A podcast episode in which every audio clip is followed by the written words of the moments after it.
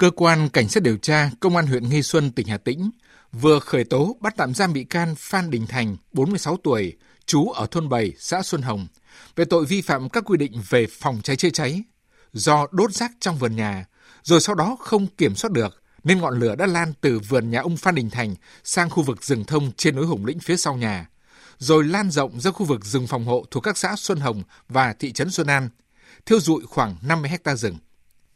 Hành động bất cần của ông Phan Đình Thành đã gây nên hậu quả rất nghiêm trọng. Chưa bao giờ ông Thành có thể ngờ được chỉ một mồi lửa đốt rác trong vườn nhà mà có thể bị vào tù. Trung tuần tháng 6 vừa qua cũng xảy ra câu chuyện đau lòng khác.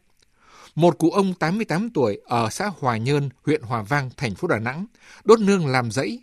Nhưng do thời tiết nắng gắt và có gió lớn, khiến ngọn lửa lan nhanh bùng phát dữ dội, khiến ông không kịp thoát thân. Hai sự việc mà chúng tôi vừa nêu là những hồi chuông báo động về tình trạng vô ý sử dụng lửa gây cháy rừng. Tháng 6 vừa qua, Bắc Bộ và Trung Bộ vừa trải qua đợt nắng nóng gay gắt, có nơi đặc biệt gay gắt, nhất là tại Trung Bộ. Nắng nóng kéo dài cả tháng, gây ra những hậu quả nặng nề cho cuộc sống và sản xuất của người dân.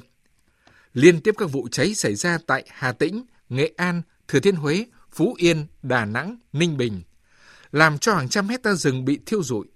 Nhiều vụ cháy, lửa bao vây đường dây truyền tải điện, uy hiếp các khu dân cư ven rừng. Theo các cơ quan chức năng, ngoài nguyên nhân thiên tai là do nắng nóng kéo dài, thì có nguyên nhân từ nhân tai chính là sự chủ quan bất cẩn, thiếu hiểu biết của chính con người. Nhiều vụ cháy rừng xảy ra ở các địa phương vừa qua là do người dân đốt thực bì, đốt rác hoặc vô ý đánh rơi tàn thuốc, rồi sau đó không kiểm soát được ngọn lửa. Chỉ sau mấy ngày ngắn ngủi có mưa, nắng nóng đang quay trở lại với khu vực Đông Bắc Bộ và miền Trung và dự kiến tại các tỉnh Trung Bộ nắng nóng có khả năng kéo dài trong nhiều ngày tới. Cháy rừng lại có nguy cơ bùng phát trở lại đối với các tỉnh miền Trung. Nếu người dân vẫn hành động bất cần, thiếu hiểu biết và thiếu trách nhiệm khi sử dụng lửa tại khu vực gần rừng, có rừng, thì việc bùng phát các đám cháy rừng là khó tránh khỏi. Trong cuộc sống có rất nhiều sự việc đau lòng, hậu quả nghiêm trọng, bắt nguồn từ việc thiếu ý thức, thiếu hiểu biết và không được trang bị đầy đủ kiến thức pháp luật của con người. Không ít vụ tai nạn giao thông nghiêm trọng xảy ra do lái xe ngủ gật chỉ trong tích tắc. Rồi chuyện vượt đèn đỏ, chen lấn trên đường đi, lấn chiếm vỉa hè gây cản trở giao thông, nạn đinh tặc, vứt rác bừa bãi ở khắp mọi nơi.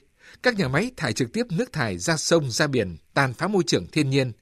Chuyện hôi của, bỏ mặc người bị tai nạn, vân vân. Đáng buồn là những hành động thiếu trách nhiệm đó đang được mọi người chấp nhận như là chuyện thường ngày ở huyện.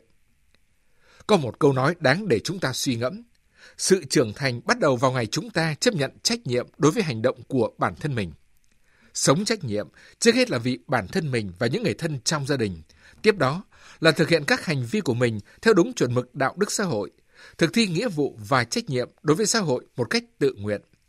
Trách nhiệm đối với xã hội xuất phát từ ý thức và lương tâm mà mỗi công dân cần phải có. Lợi ích từ việc sống trách nhiệm là vô cùng to lớn. Đó không chỉ là lợi ích vật chất để củng cố cho nền kinh tế, chăm lo an sinh xã hội, mà còn góp phần làm giàu thêm các giá trị nhân văn tốt đẹp trong cuộc sống. Quý thính giả vừa nghe bài bình luận với nhan đề Sống trách nhiệm